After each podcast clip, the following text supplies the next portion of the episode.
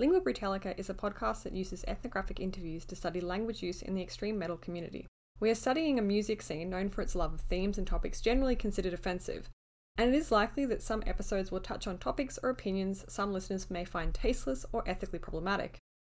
Ethnographic researchers aim to adopt the interviewee's point of view so that we can draw out and study the attitudes, beliefs, and practices that are important to them. We want to make it clear that in presenting these conversations here, we do not endorse any of their content. Our aim is to explore the thought processes behind language use in this long running, international, and yet understudied scene.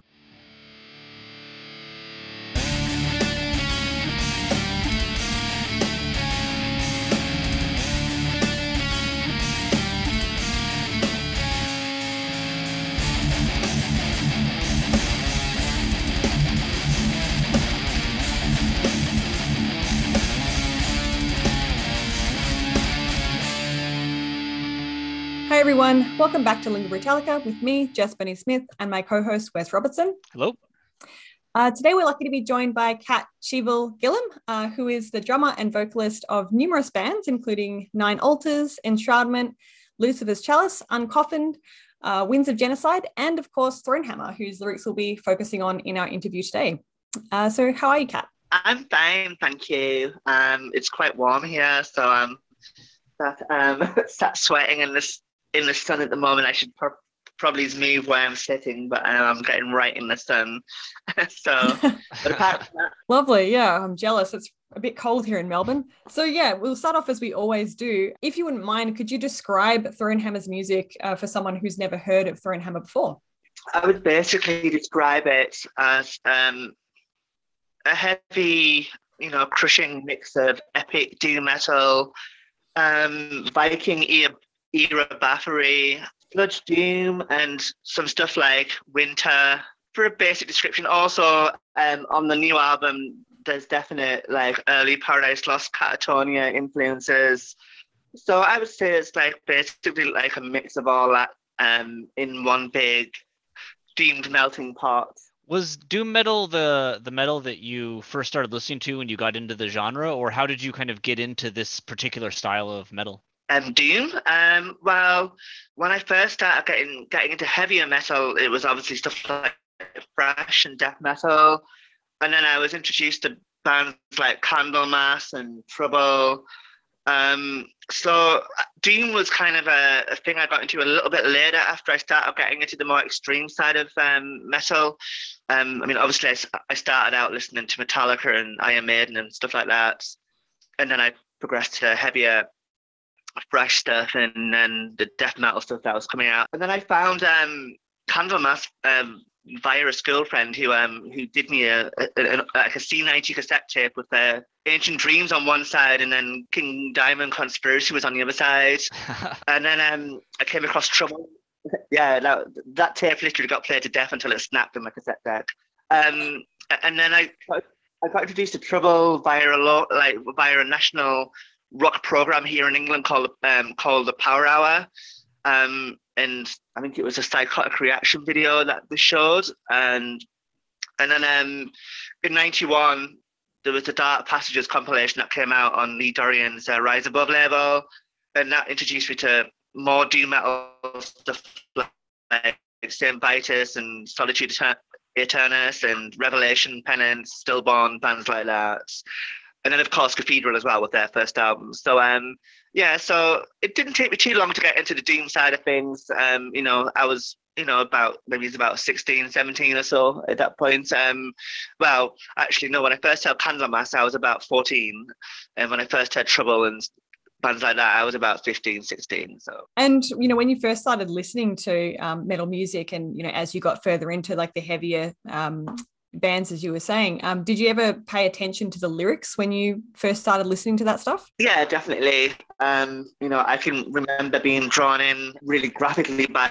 bands like Autopsy's lyrics and Dismember and um, Entombed, and and also I was like fascinated by you know the more kind of fantastical lyrics of Candlemass and Solitude Aeturnus on their first album, which kind of were telling stories pretty much um, you know. Um, so I definitely, yeah, I would sit in my bedroom and just with a vinyl or whatever and just read the lyrics as I was listening to the albums. What specifically about those lyrics like grabbed you? What what, about their way they use language uh, kind of was exciting? It was just the the detail uh, to which some of these lyrics were went into. You know, like um, on the first Solitude Aeturnus album, for example, it's like storytelling pretty much. I always loved um, Candlemass's stories of good and evil, you know, like the battles of good and evil and stuff like um again, it's just great storytelling but in a in a creative writing way. But then on the flip side you had bands like Autopsy just, you know, graphically describing deaths and mutilations and dismemberment and that was quite also an eye-opener for someone who was like in the mid-teens at the time because you know I'd never really heard stuff like that and, and until then you know when I first got Autopsy, Severed Survival, for example, I was just sat there wide eyed reading the lyrics while listening to the album, going, wow, this is absolutely sick.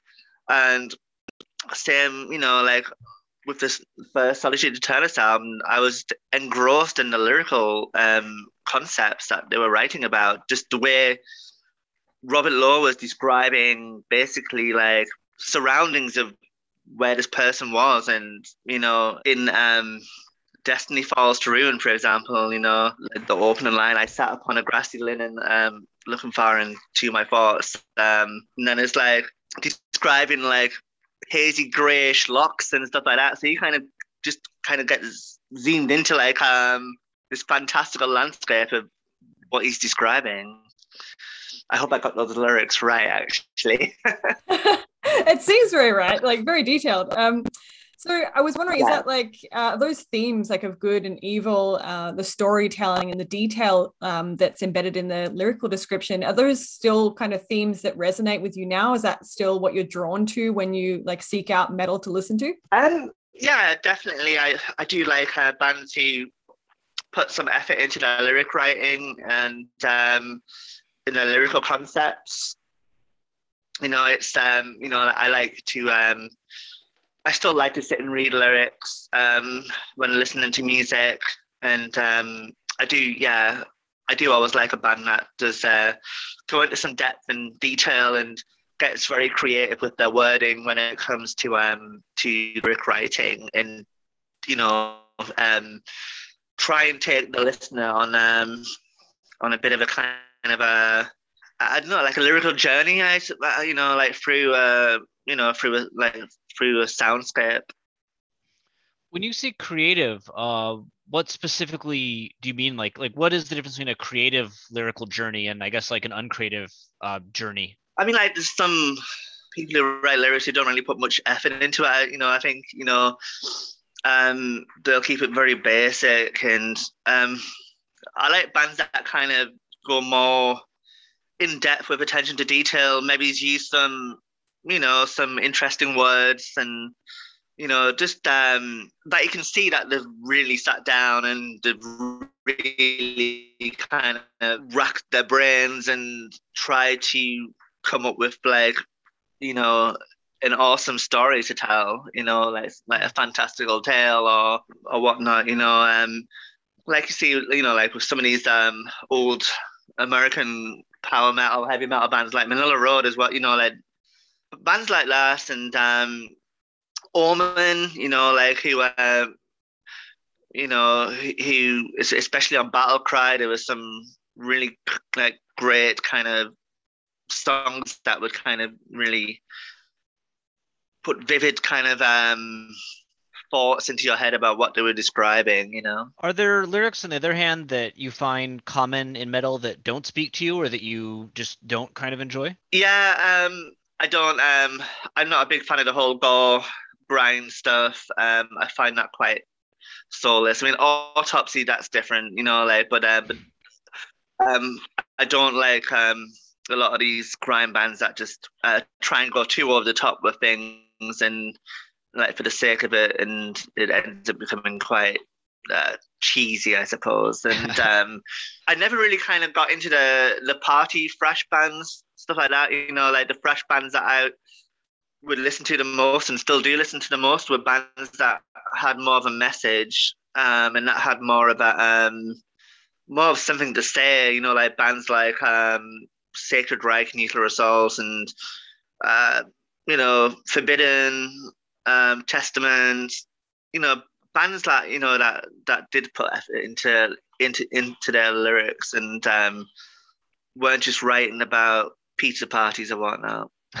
More broadly, then, I mean, do you think that you'd be able to identify like metal lyrics from non-metal lyrics? Like do you think there's given that you know the variation that you just talked about in terms of you know how different bands write lyrics and how much effort they put in do you think there's still like a discernible difference between metal lyrics and non-metal lyrics?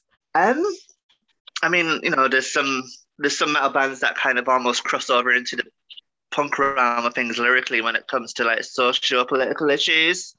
Um so you know i think um same as some of the old thrash bands, they kind of had more of a punk kind of lyrical approach, um, you know, as, as opposed to just writing about, you know, blood, fire, and death and whatnot. Um, so yeah, I think it's quite, you know, um, I, I think it's quite possible to tell the difference. Um, sometimes there's a very fine line between bands that are a metal but have more of a, a non-metal lyrical approach and like I say it goes more into kind of um anarchistic you know punk type stuff um or more socio-political type stuff which is you know um if that makes any sense. Yeah absolutely. yeah, sure. Are there some themes you think that are just really inherently difficult to explore in metal? I'm not sure about what do you mean by that exactly? Well, you said like uh, when something's a bit punky, right? There's like, there's like a feel or a type of lyric that's a bit more punky than metal. Are there some lyrical themes or topics that you just feel like are difficult or like maybe even impossible to explore in metal? It just doesn't feel like it fits within the genre. Um, I don't know. I think um, there's there is metal bands that do have quite a unique uh, writing approach. I think when it comes to you know, when it comes to um, they're an extreme metal band, but like say like a band like Napalm Death, they have a very definitely more of a punk non-metal lyrical approach uh, on the you know i mean they've always had this kind of uh anti-multi you know anti-multinational and very left-wing um you know anti-nazi anti-fascist um you know type approach so, can you tell us about when you first started writing lyrics? Uh, you know, what was your process like, and what kind of lyrics did you first start writing about? Well, I was in a death metal band from 1992 until 1994 called Morsteth, and I recorded two demos of this band in 1993. And um, that's when I really seriously started writing lyrics with bands.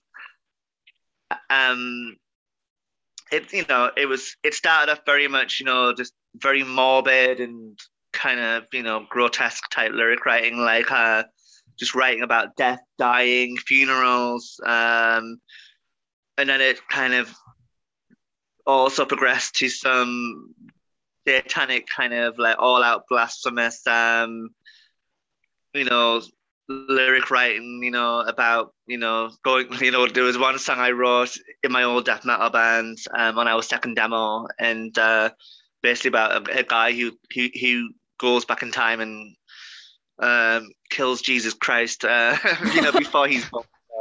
Okay. Yeah, so I had a bit of a not your typical uh, 16, 17 year old brain, I guess. So. so has your uh, current lyric, uh, yeah, I suppose, has your lyric writing process changed over time? Like, um, do you have a different approach now to what you did back then? Yeah, I mean, like, um, uh, back then I used to um, a lot of my lyric writing was done, you know, I would um maybe not prepare as much as I do now. Um, I'm more thoughtful now about, you know, like for example, when I write for Thronehammer lyrics, I'll spend weeks and months refining and cutting bits out, changing bits, and just constantly refining it over a few months until it's ready to record. Whereas um, things were done a lot quicker in the old days, and I look back on some of those lyrics that I wrote, and um, yeah, you know, they didn't age so well. Um, so um, I like to think I write more intelligently, and with more thought these days than I did when I was uh, younger. Uh, that's a pretty good segue to kind of move into your lyrics uh, with Thronehammer that we wanted to talk about, uh, because you know we really liked reading them, and thanks for sending off the ones in the new album. Um, and one thing that kind of we were really interested in is just how the lyrics match the music itself, because we've talked to a few doom bands so far, uh, yeah. but your uh, songs are quite long, longer than anyone we've talked to. Uh, behind behind the wall of frost, Warhorn, uh, excuse me, Warhorn are 17, 19 minutes long. Uh, yeah. Is there a trick to writing lyrics for songs that are so long compared to like a five or six minute song? You have to be more creative, um, I guess, and you have you have to think more about.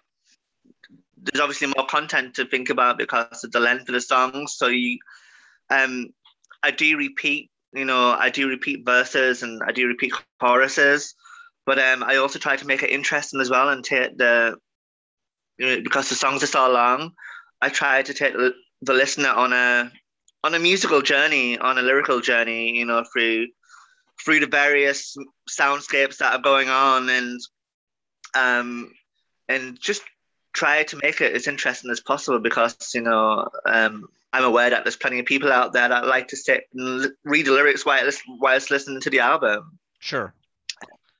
Um, like I said before, I still do the same, and so I do try and put effort into it. And yeah, I, and because of the songs being so long, yeah, just just just try and make it as interesting as possible, not just for the listener, but also first and foremost for myself because I'm the one who's got to sing this live and, mm. and sing video and so obviously I wanted to be interesting for myself and as well as other people and um, yeah it's um I had some experience before Thronehammer of writing lyrics for long songs like in Uncoffined um, on our second album Ceremonies of Morbidity like every song was over 10 minutes long and like the longest song on that album was 14 and a half minutes um, it was like our Doom Death, Rime the Ancient Mariner, uh, Plague of Young Coffins.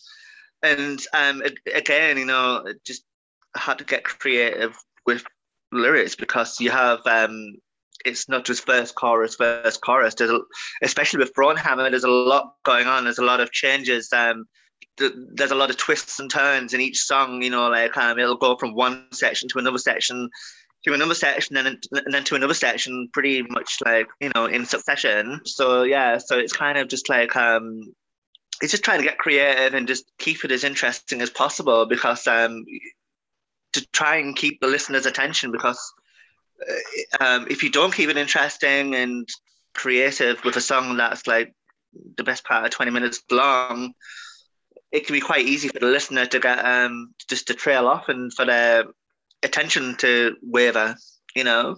Mm, yeah. Do you know how long the songs are gonna be before they come to you? Like, do you write the lyrics as the songs are being developed, or do they just like, hey, here's a here's a 19 minute song, best of luck? Yeah, yeah, pretty much. Um, they just send me the material. Um, Stuart and um, or um, you know, that's his uh, pseudonym.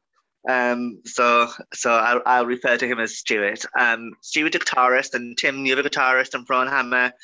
Um, especially on the last album, they both joined forces and with the songwriting. And I never know what's gonna what the end result is going to be with the songwriting until they send me the files to England, and then I sit down. I download them, I'll put them onto a CD, I'll listen to them on my stereo, start and get a feel for the songs. Um, but that's the first time I hear any of the material in full um, in any of the final song structures is when they send it to me. So I have to. Um, so I don't really start writing lyrics until um, until I get the finished songs, and then Stuart will give me a basic con- lyrical concept, and then he lets me loose um, with my own creativity, and I put my own spin on on his initial concept and then um and send him the lyrics um as I go on and just you know to, to make sure that I'm hitting the mark with what he's um what he's after and and and what he initially uh, visualized uh, lyrically for that song. Right. So, like, how much detail does he give you in terms of like a theme? Is it just a really kind of general idea of like, um, you know, an ancient battle, for instance, or is there like a more specific story? Just a basic, uh, basic concept, and then mm-hmm. um, and then I'll I'll develop that concept into something more detailed, and mm-hmm. um, and like I said, I'll put my own spin on it, and um, and it'll end up being kind of like a a mix of his initial vision and also my kind of vision of you know of, of that concept Right. So um, we're looking through obviously your last two releases, and we noticed that um, you know both releases do f- focus pretty squarely on themes of ancient battles, war, and death. Um, we were wondering why did you decide to incorporate those themes so consistently into the lyrics of both releases?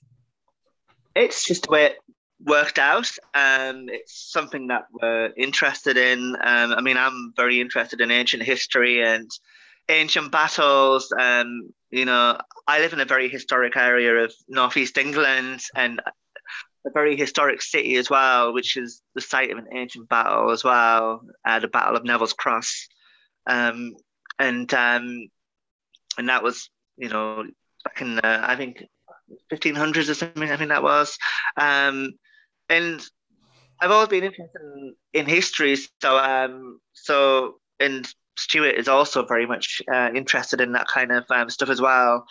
Um, you know, he's very much into the whole kind of Conan, ba- like Conan the Barbarian and all that kind of mm. stuff as well. Mm. So, um, you know, and I think that was like the initial kind of um,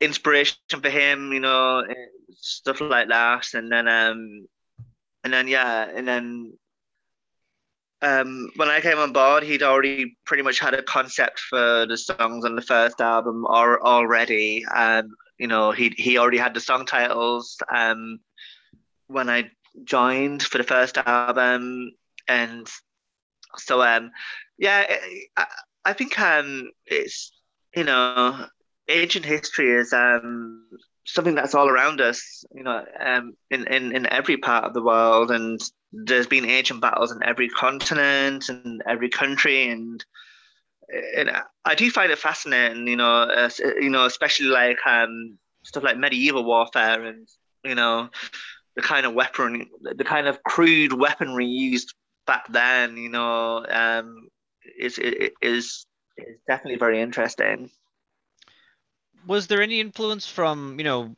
uh, the history of kind of metal bands talking about war and battle, or was it more just your personal interest in history that uh, entirely? Um, Bathory has definitely played a a, a, a big part as far as uh, being an influence on Thronehammer goes, both musically and lyrically, um, as well as my own personal interest and Stuart's own personal interest in in ancient history, ancient weaponry, and you know, historic kind of um, you know films and whatever you know. So um, so yeah, so it's kind of um, I would definitely um, you know, say like Viking era Bathory, like with their kind of epic kind of songs about battle as you know in epic landscapes has definitely had a huge influence on us um, on on on both albums, not just on not just on the new album, but on the mm. on the first album as well, which was mostly centered around um, the theme of war and warfare uh, throughout the centuries. So, given that, um, I suppose stories of uh, ancient battles, war, and death are relatively common, as we've discussed. Um, do you ever feel like you have to kind of differentiate your work from that of, you know, Bathory or other similar bands that have a kind of very recognizable um, focus on those themes? Just, just to basically try and put our own spin on things, you know. Um, I, I think I have a certain way of lyrical writing, and I, I think that pretty possibly comes through on both albums. I think you know hmm. you'll find a lot of similar uh, similarities in the way that I write, in the, in the way that I structure things, in the way that I word things. Mm. So I yeah, so so even though we do have influence, obvious influences and clear influences, I, yeah, I, I definitely think um, I stroke we put our own spin on on the on the lyrical concepts and the concepts in general.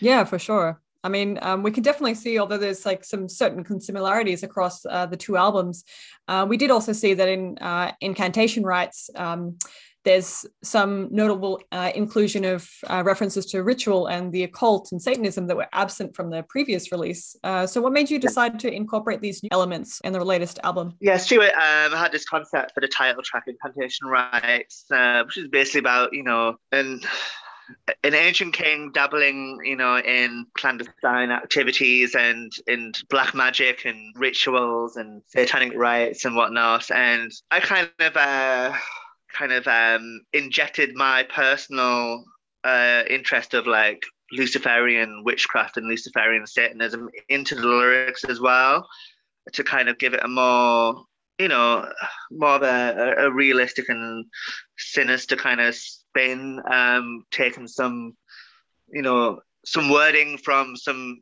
Luciferian text um, appears in in the lyrics, um, and but again, it was his basic concept. I just you know picked up on um, I just picked up his con- concept and developed it into something more uh, personal and uh, more deeper than um, than what he'd initially um, set set it out to be across the songs that we we looked at in the last two albums like there's obviously each song is its own kind of special story and, and they are different but there is uh even in in talking about you know ritual versus war we did notice a kind of a consistent theme of being set in these you know darker almost fantasy historical kind of settings. Uh given that you keep coming back to this kind of i guess background kind of theme in a way. Is there anything you have yeah. to do to ensure that it stays fresh for you to keep revisiting not the same space, but kind of a, a similar space across songs? Um, yeah, I think it's just trying not to repeat um certain words too often, which is quite. It's not as easy as, as you think actually no, to no. try and. Uh, to, to, to try and avoid using the same words and even though you might be writing about similar subjects, um, just try and change it around a little bit. Try and change the story around. Like on the new album, um, there's a song called Eternal Thraldom, which is basically about people who have been oppressed by a, a ruthless um, dictatorship. You know, a king like a king who's very, you know, um, what's the word? Um, yeah, it's just very controlling. Um, and it's that song basically about people, the, the, the common person, you know, rising up and uh, and rebelling and dethroning this king, um, which wasn't uh, really um, explored on the first album. It was, that was hmm. more about two different kind of armies having battles and a king kind of ascending to the you know the Orcan throne and um, dethroning his opponents and um, you know in battle. Uh, so there's definitely some um, differences and some different spins on on subjects that have pre- like previously been explored. You know, um, and I'm quite confident that on the third album that we can again there'll definitely be um, you know I've already had some discussions with Stuart about lyrics um, briefly the, uh, so far, and there's definitely going to be some more battle themed lyrics on the mm. next album. Um, but again, I'll try not to make it too repetitive and try and put a different spin on on the lyrics again, you know, and try and keep up that um, that whole thing of taking the listener on a on an interesting journey through um, through various lyrical realms and musical realms. So, like, do you find that kind of limiting to your space yourself to this kind of space in a way actually can be in, like inspiring as you look for new ways to work within the the area? Yeah, definitely. Yeah, um, I do like a challenge when it comes to creative writing, and mm. um, yeah, so I'm I'm very open minded to whatever Stuart throws my way, uh, concept wise, and maybe he might throw one or two curveballs out. um, next time. Um, because like like on the last album, for example, um, I think the toughest song to write actually was um, of mountaintops and glacial tombs, um, because the basic lyrical spec was well, you know, it was just the first part of the song is kind of more describing surroundings and a certain landscape and and then the second part of the song is when someone is trapped in a kind of like crevasse and they can't get out and you know they're kind of they're stuck slowly dying in a kind of you know in, in an ice tomb pretty much and I really had to sit down over some weeks and really rack my brains to try and make that as um, creative as po- and, and interesting as possible. You know, like um, to, to to try and draw the listener in, you know, so they could imagine themselves being in this landscape, and then and then also kind of vividly be kind of drawn into the person's demise as well. Um, who who was stuck like under the snow and the ice and they can't get out. You know, like try to make it as dramatic as possible. And so when I had the first lyric, um, the first line in my head, I was I was aware, you know, like um, I looked to the peaks that tower like spires in the sky. You know, that that was when I really had something to grasp onto, and then I just went from there. And and then after that, it wasn't so hard. Once I started visualizing the landscape that the song was going to be based around, and then um, it made it easy to write the whole song from there. Um, and, and I think it's a very descriptive song, and um, I like to think that I managed to um, to succeed in making it uh, an interesting read for the listeners. Absolutely. Uh, well, what you've just discussed regarding, you know, descriptions of landscapes is another thing that we wanted to talk to you about because we noticed that uh, many of the tracks that detail battles, uh, you know, off both albums are interspersed with songs that describe the brutality of nature. Uh, so, for instance, Pride yeah. Conquered and Erased, describing a battle that takes place between two opposing sides set against the yeah. mountainside landscape. You've got the song, uh, you know, Behind the Wall of Frost, which details that deadly winter cold and frost. Uh, and yeah. then following um, Warhorn, um, a song about call to war, you've got um, Svartskaya about a dark and ominous storm.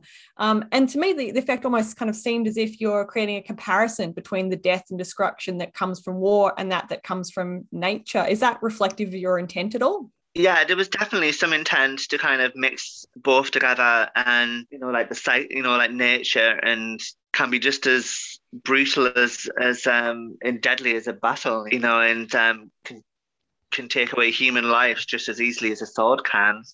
Mm. So there's definitely similarities, purposeful similarities. We just wanted to keep it really dark and grim and descriptive. And yeah, I mean, like there's a song on. Um, uh, hopefully, I'm not jumping too far ahead and and um, answering your questions uh, in advance. But um, beneath black cloud masses on a new album. Again, it's uh, it's just you know it it has the the story of the warrior, but um also it's a very descriptive story about a landscape that he's wandering through as well. So you can mm. kind of, you know, you can kind of um, visualize the mountains and the dark skies above and the castle in the background and the the ravens flying around in the sky and the like the wolves howling in the distance, the fog in mist uh, that's enshrouding the landscape, uh, landscape, and the kind of tree lines that are kind of like like this long kind of epic kind of looking forest was kind of in my head.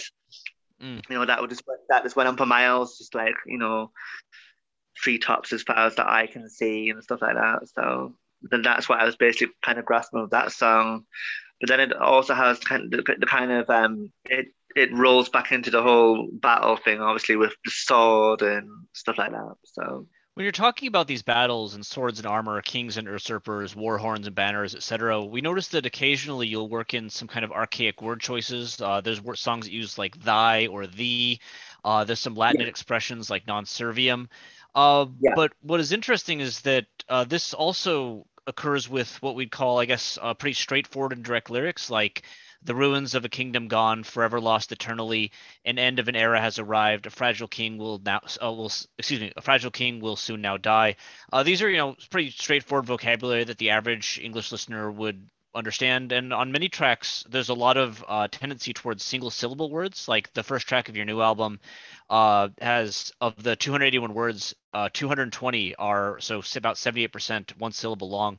Is there a conscious choice when you're writing lyrics to use straightforward terminology? Um, and how does this balance with kind of the archaic terminology? Is is there a desire to kind of go back to the past while still being accessible? I just generally try to um I just generally try to write lyrics that fit well and that um and that can flow well with the the vocal lines um generally so it, it's just um the way it's turned out Hmm. where you say that there's um you know there's certain syllable uh, words in in one song um it was intended to be easy to sing for me for a start so and also a certain rhyming poeticness going on as well Mm. I'm very poetic with my lyrics. Um, you'll probably notice that the last word of each line will probably is uh, or possibly you know eight times out of ten rhyme with the the line two lines after that.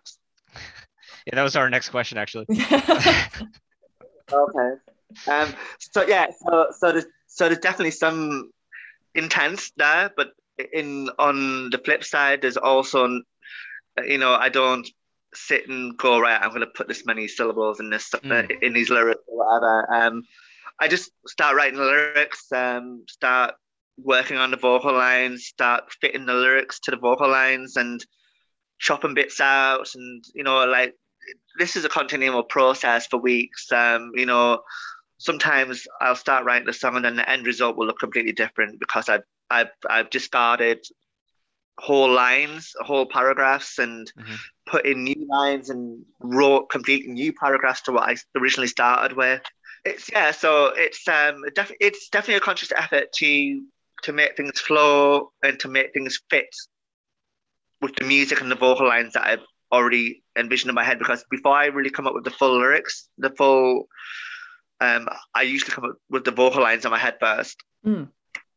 And then um I'll start, you know, thinking, right, I'll put a vocal line there, I'll put a vocal line there, I'll leave a space there for the music to breathe, and then I'll put some more lyrics here. Um and then or that riff can be a, like a breathing riff where there's no, you know, where where there's no vocals and it's just it just lets the music breathe, you know. So I don't like to kind of get overly cluttered Mm. with my. I Mhm. mean, there's, there's a lot of vocal lines on the new album, especially. Mm. So you just mentioned um, editing. Um, yeah, absolutely, it makes complete sense. Um, yeah, you, you mentioned um, you know that you go through this process of editing the lyrics to you know match these vocal patterns that you've developed. Um, I wondered, like, um, what makes you decide that you know a particular word has to um, be removed or has to be changed? Uh, you know, I suppose.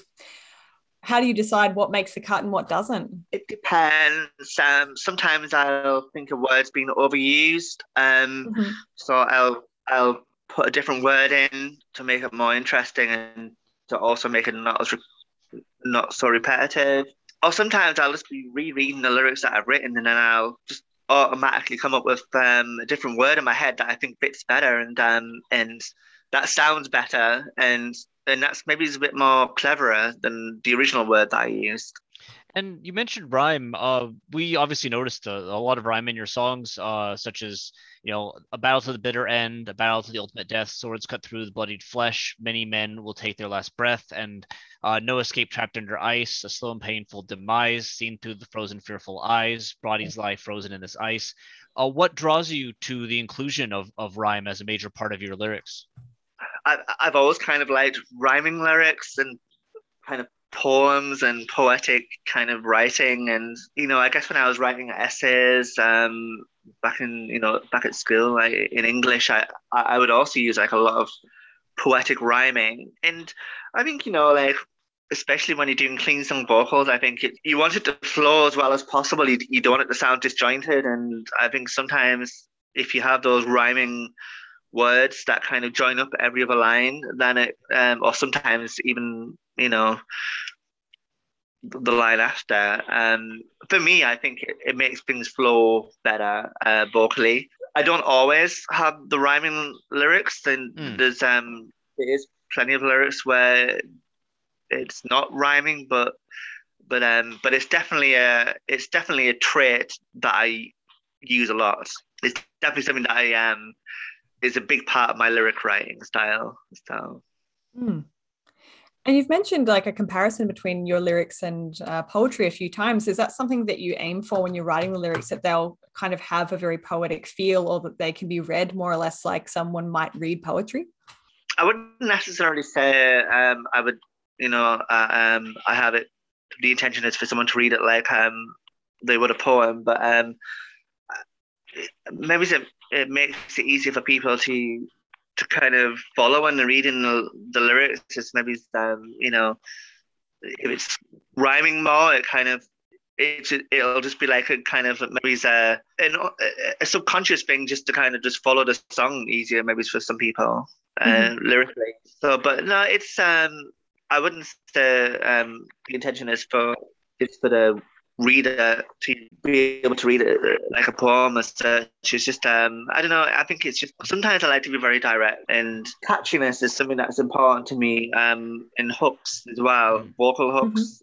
Mm-hmm. Um, I I'm very conscious about putting vocal hooks and catchy kind of um, vocal lines that match the music, and sometimes it's best to have. It works better that way if you have some rhyming going on. So. Mm. Another yeah. common trait uh, that we noticed, and one that you mentioned actually earlier in this interview, is that uh, you use a, a, decent amount of repetition throughout your songs. Uh, like on Usurper of the Oaken Throne, you repeat the line "Stand up and fight, rise, usurper of the throne" uh, eight times across the song. And Devouring yeah. Kingdoms uses the title ten times and the word devour or devoured fifteen. What's kind of the goal or the intention in regularly kind of returning to these themes and these words? Uh, repeatedly throughout, of course, a, a, quite a long song. Sometimes it just uh, it it's just the way it worked out. It just seemed to fit well, um, and I do like to repeat verses and lines and certain words will keep making a reappearance uh, reappearance throughout, throughout songs and yeah it's just um again um it's just what word i think fits best or what line I think fits best in that particular moment of the song. Um, you know, if it, you know, and again, you know, it, it might be try not to keep it too repetitive, but um, but but if but if it is like repeating stuff to make it sound quite intense and epic at the same time. So does it link to that desire to be um, catchy that you mentioned earlier, or is that done in a different way? Um, yeah, I guess you know, like obviously, if you were repeating certain lines, um, in certain like over like in in close succession, um, or certain words in close succession, then it does have a certain hookiness to it, mm-hmm. um, and, and it'll kind of embed in people's minds pretty quickly, you know. Um, if you repeat in a certain line, um, like you know, like non serviam, for example, is repeated a lot in Eternal Thraldom, and um, and as as is um, you know, the mention of the Oaken Throne is mentioned quite a lot in the, the, the title track of the first album, um, and you know, so it, yeah, I, so I suppose it's just kind of um, trying to draw people in and just trying to embed my lyrics um, easily into people's subconscious. So. mm. so yeah, shifting as well to a discussion of uh, the death theme that appears quite commonly in your lyrics, uh, we notice that although certainly you do describe death quite frequently across your uh, songs, um, and you do describe everything that comes with it, so including bodies, blood, uh, even relevant smells. Um, but your lyrics don't seem to go into any really gory detail when describing death. Um, you know, do you actively avoid detailing gore in your songs about battles? Yeah, I mean, I I don't want to go into kind of um, you know, kind of go go metal, go death metal territory. You know, I I leave the graphic descriptions of bodies being ripped open like graphically to bands like Autopsy and stuff like that. Um, but maybe in the future, maybe I might get a bit more graphic with how I'm describing the death of um, someone. Who knows? Um, but so far, I have consciously try to avoid getting too um you know I don't want to get too um death metal with my lyrics. I I want to keep it epic with a certain amount of intelligence um and but also with a sinister grisly kind of twist and also it's kind of um it leaves more to the imagination as well if you're not completely describing how someone is killed mm. So you, think, it, it, it, leaves a lot. It, leaves a lot open for interpretation and and the you know the, the listener might be going oh well, well you know i wonder how that person you know might in in in the song i wonder how they died like but because it's never fully descriptive of how an opponent in battle has been is has met their their untimely demise so do you feel like adding too much um like explicit description would actually damage that kind of uh, eerie feel that you're going for? The Quite possibly. I, yeah, I like a certain mysticism, um, uh, you know, to my lyrics. Um, I like um, to have a, you know, to have a certain um, so it's left open to interpretation and, and it's you know it, it it has a certain um yeah just so it's not completely wide open and it leaves possibly more for maybe a part two of that concept you know mm. i do like to have a certain mythical kind of vibe going on a certain mysterious vibe in places as well uh, as as well as creating you know the eerie kind of sinister kind of atmosphere that um that is prevalent in some songs.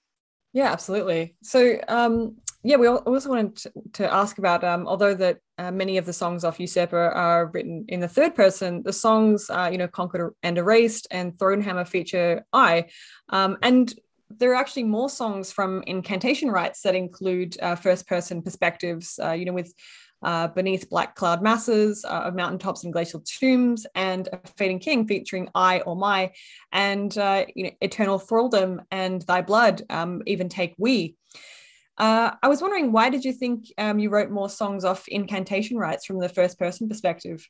And it's just the way it turned out. It's just um, it it suited the concept of the songs better that I would write in um, more of a first person way or um, or even using more we as well uh, words you know like um you know like we come slay um and it's, it's it's that kind of that army kind of uh that kind of brotherhood kind of you know that, that brotherhood in battle kind of feeling mm-hmm. and um but then also the first person um concept yeah, it just fitted certain songs better than writing from a second person perspective.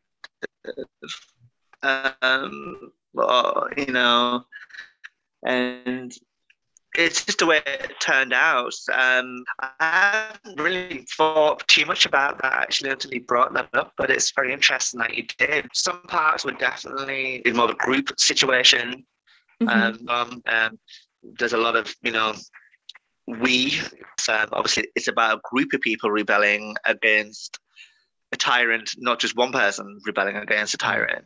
And then also the same in um, in in Thy Blood as well. Um, again, it's a it's about a group of people that are in battle, not just the one like not just one to one person combat. Mm. So Whereas um, I mean, Usurper, the Oaken Throne was definitely more of a first person um, song, I think, because um, obviously that song is basically about mainly about two rivals fighting.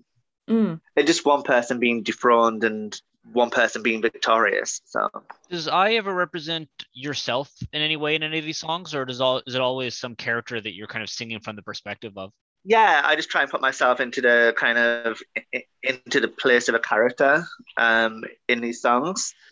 Um, you know, I, I try and write it from a like you know from a fantastical kind of character point of view, mm. and um, yeah, and and kind of you know um, try to write basically from that first person perspective of how they visualize and being. So it, it's always definitely a a character involved. Um, you know, when it comes to first person writing, it's it's there's always a, certain person in mind. You know, be it be it um, a warrior or be it a, you know um, a king or you know or in a, in, a, in a lot of cases a warrior king. So mm. Mm. yeah, so there's um so yeah, so I, I, I have these little characters in my head when I'm writing the lyrics, and uh, yeah, I kind of try and visualize what they would look like, and um, you know, and, um, and then also obviously there's we we we have um our kind of little version of Eddie now, which is uh, Kingslayer, which is uh, on the front mm. cover of the new one.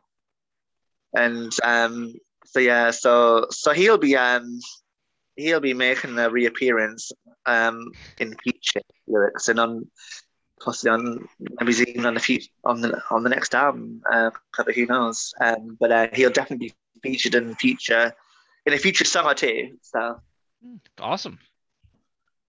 What about when yeah. um when you refer to to you on albums? Because we noticed uh on on the first album, Usurper of the yeah. Oaken Throne, there's only one song, Thronehammer, that references a you.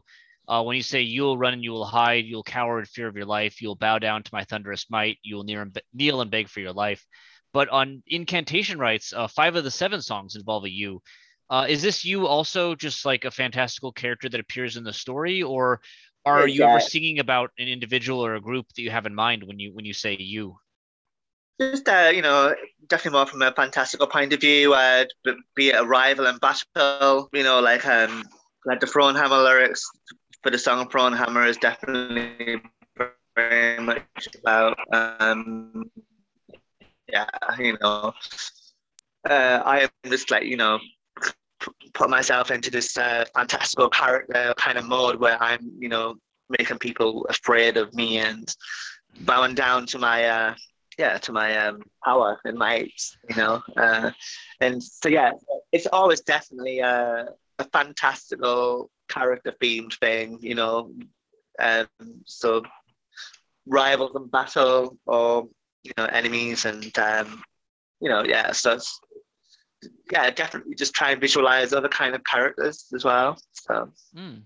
and um, I mean, like when I like first started writing the chorus for for the song Thronehammer um, I had a I scrapped a, a bunch of different attempts at it because I was like, oh, this might sound a bit too cheesy, or this might not work out very well. Um, but then once I had the, you know, what you see on the final results, I was like, oh, you know, uh, it was a a good kind of um, battle anthem, I think. So. So and, does this does writing this kind of lyrics and putting yourself kind of into these stories uh is is it a, in a way like uh, a method of kind of exploring these experiences or these identities or, or even placing yourself in these kind of fantastical situations? Is there is there a personal connection to these kind of stories as you tell them and i guess sing them over and over and over again on stage? I mean obviously when you're on stage you go into a different kind of mindset and a different zone anyway to to your regular self. Um, mm. so yeah but um, i do get drawn into my lyrics and i do you know you know this definitely um like the song Thronehammer, for example, is yeah. I mean, it's it's it's definitely like a rousing kind of anthem live. It's turned out to be, and um, so you kind you get yourself into a certain mindset that you wouldn't usually kind of get yourself into because um, you kind of just get up, you know, really engrossed in what you're singing about, and so yeah, so so there's a lot of kind of fist pumping and you know uh, arm throwing and you know, stuff like that. You know, maybe one day I might get a sword, who knows? But that'd be awesome. and that might be the two Man War or um or or or Martin Walkyier from Sabbat possibly. So um uh, people have already done that, but I don't know. I mean um if so there again I'd probably uh, injure myself if uh, if I started throwing a sword about on stage. so um so but you know like um yeah, so you do get to a certain mindset, and you know, when I'm singing these each line, you know, I'm really getting myself absorbed in the lyrical concept, and it's just kind of, yeah, just being kind of uh, possessed by different um, characters and songs, I suppose, um, and just really kind of, you know, and trying to obviously um, get away from you know your daily kind of um, mindset. You know, I think when you're on stage, you have to kind of go into a different zone mentally and and going to a different persona to to to put across the lyrics and the songs um, how how they should be put across. I'm definitely not very feminine on stage. Put it this way, like um, I, I, I, I shout a lot and um, and yeah, there's, there's, there's definitely no um. It's uh, when I'm on stage, it kind of you know the whole gender thing just goes out the window. You know, um, there's there's there's no there's no gender rules when I'm on stage there's no not really any gender rules anyway. I you know I'm I'm quite um you know I'm quite you know I don't necessarily follow specific things, but um yeah I guess as a trans person you can be quite anarchic in ways um, when it comes to, to, to that. But um but definitely on stage, you know yeah all kind of gender rules just go out the window. You know I don't care if I sound manly or not, you know, when I'm shouting and singing, you know, I don't, you know, that doesn't bother me because um, I'm just trying to put across um, lyrics in a certain way, and in the in the in the in the got be put across, you know, pretty harshly in in places and with a lot of um, you know, um, you know, I've never had voice surgeries um on my voice, so um, so I can still go really deep um when I'm singing, and um, so so yeah, so it's it's it's quite interesting to throw curveballs out to people because you know um, you, you, know on stage where you just go into a completely different persona and mindset, and um, you're completely different to how you are off stage. So does exploring these stories, especially live, then in a way serve as a sort of a space of, of liberation, of throwing rules out the window, of of uh, engaging in in you know places that I guess don't exist elsewhere? Yeah, you know, I guess it's um, you know, it's just you know, uh, forty five minutes to an hour or so of just pure escapism. Mm. That that you know, it's it's going into a different world, going into a different mindset, uh, just detaching yourself from any mundane things or stresses of daily life. You know, you just put all that behind you for like an hour or so on stage, and you just become a different person and just go off into these little fantastical realms of um, of, of, of battles and storytelling. Mm it's interesting what you're talking about regarding uh, you know the escapism that you can experience through metal. It's certainly something that we've heard about before and you know several metal musicians we've spoken to have talked about how they use um, you know metal as a way to escape their daily grind and things like that. Uh, but they've yeah. also talked about um, you know the difficulties involving um, you know writing lyrics that can describe anything personal um, and especially anything that could be considered political. And this is something that you kind of mentioned earlier in the interview as well. Um, and what I found interesting about Thronehammer is uh, that although your lyrics don't appear to be, you know, overtly personal or political, and you know, as you've said, they certainly serve as a vehicle to escape the kind of mundane reality that we might kind of live on a day-to-day basis. Uh, Thronehammer yeah. has still taken a very kind of clear stance against, um, you know, fascism and racism uh, in your posts on social media and through the creation of merch, like you know the patches that say Thronehammer against fascism. I was wondering, yeah. do you find it easier to address issues like fascism in the metal scene outside of the lyrical context? I think for us, um, you know, it's uh, it works better that way. Um, I, I wouldn't want to get political with my lyrics. Um, mm-hmm. I'd I'd rather keep them fantastical and definitely more from uh, a, a, kind of a creative storytelling point of view, as as opposed to um, using my lyrics and Thronehammer as a platform against anti-fascism. Mm-hmm. We can do that. We can do that more constructively and more effectively as we do uh, via social media posts and via um like merch like the Thronehammer against fascism patches. I mean, like um, you have to remember that um the rest of the band are based in most of the band are based in the Nuremberg area, which and, mm. and that's that's where we're based, and, and that was a stronghold for the Nazis in World War Two, and also my grandfather fought against the Nazis in World War Two. Um, mm. so both those guys over there and and and and both myself, you know, we're very, you know, because of our connections to to World War II, be it ge- like geographically or, or, be it due to family members fighting um, in in World War Two. um, or or even the First World War with my great grandfather, um, for example. Um, it's yeah, it's you know, it's important to make a stand. I think um, you know, um, I think especially in this day and age when there's a lot of um, a, there's a lot of people who are emboldened by right wing views and racism, and I think it's very important to take a a strong direct stance against um, such rhetoric and such um, such bullshit um, that um, is definitely um, seemed to become a lot more prevalent in in the past half half a decade, I would say. Mm. You know, I mean, especially with stuff like Brexit over here in England. Um, that really emboldened a lot of right wing people and a lot of racists. And there's been a rise of fascism in Germany o- over recent years as well. They have um, this political party that's um, springing up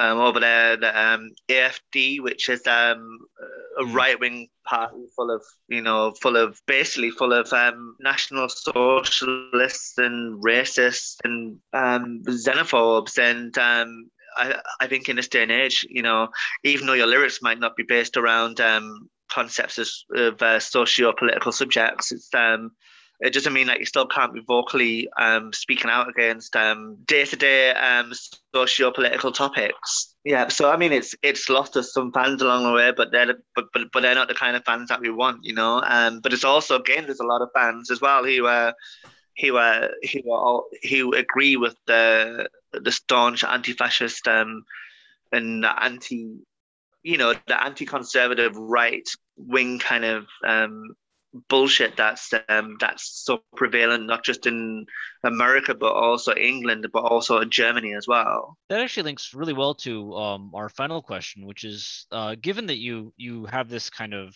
split between the themes you want to explore in your lyrics and, and the meaning those lyrics have for you and then the themes that you explore as a band you know or promote as a band in your merch etc um what broadly speaking would you say the fundamental role of lyrics within Thronehammer's art is and i guess even more broadly what do you feel is the fundamental role of lyrics within metal as an art form lyrics it, it, differs from band to band, uh, but in general, you know, it's a it's a form of a you know it can be a, a, form of escapism, a form of storytelling, but also making some very strong points as well. Um, it depends what you're writing about, I suppose.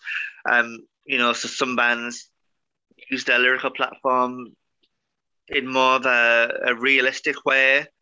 Um, you know, where they where they're writing more about you know reality mm. as opposed to fantasy. You know, be it all the way from bands like Sacred Reich to bands like Napalm Death and even Gorefest. You know, um, on their second album, they definitely had some um, very left wing um, lyrics um, going on. Um, you know, that were definitely against um, right wing ideals and conservative thinking. But then, so, so, so on one side, you have the bands that have the that use their lyrical platforms in more of a direct reality way, but then you have other bands that just want to use their lyrical platform to to take you off into a land of pure escapism and storytelling and um, complete fantasy. And then you have some bands who mix both together. So so is is metal? Do you find it a, a, space where there's a lot of freedom and, and sort of what you want to do with the the space that lyrics provide you? Yeah, I think the metal scene is generally um, it's very diverse. Um, so you can definitely get very creative with lyric writing, and um, there's a huge blank canvas to explore. Pretty much, you know, so many different topics and so many different um, ways of lyric writing and ways of putting either your views and visions across.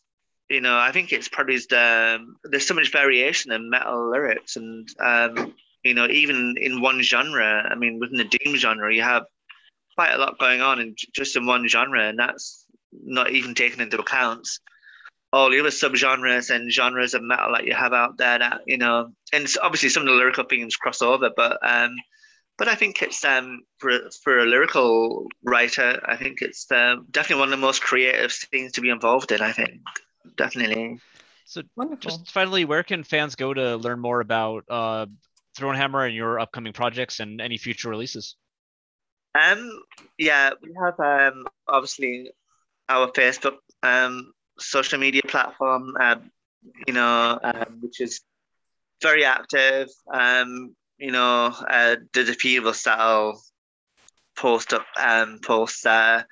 Um, also, um, Supreme Chaos Records is the label that's handling the vinyl and the box set of our new album. So um, they're also very um, you know um, active. You know, we also have Instagram as well, but you know, it's pretty much the same concept. Uh, you know, the same content as what we post on Facebook. Um, and then we have our Bandcamp page as well, where people can buy stuff. Um, the Thronehammer, uh, Thronehammer Bandcamp. Um, I'm not sure of, of, the exact address, but if you type in Thronehammer Bandcamp on Google, it should come straight up. Um, and there's also links to that on on Facebook as well. And um, so yeah, so we're quite easy to access on social media, um, you know, uh, Instagram and Facebook. And um, yeah, just uh, thanks again, uh, Jess and Wes. So it's been it's been fun. Yeah, thank you so much. Thank you so much. All Bye. right, take care. Bye. Thank you for listening to Lingüa Brütallica. We hope you enjoyed it and we hope you stay tuned for our next episode. Before we leave, we just wanted to acknowledge that this podcast is recorded on the unceded lands of the Wurundjeri people of the Kulin Nation and the Gadigal people of the Eora Nation. We pay respects to their elders, past, present, and emerging.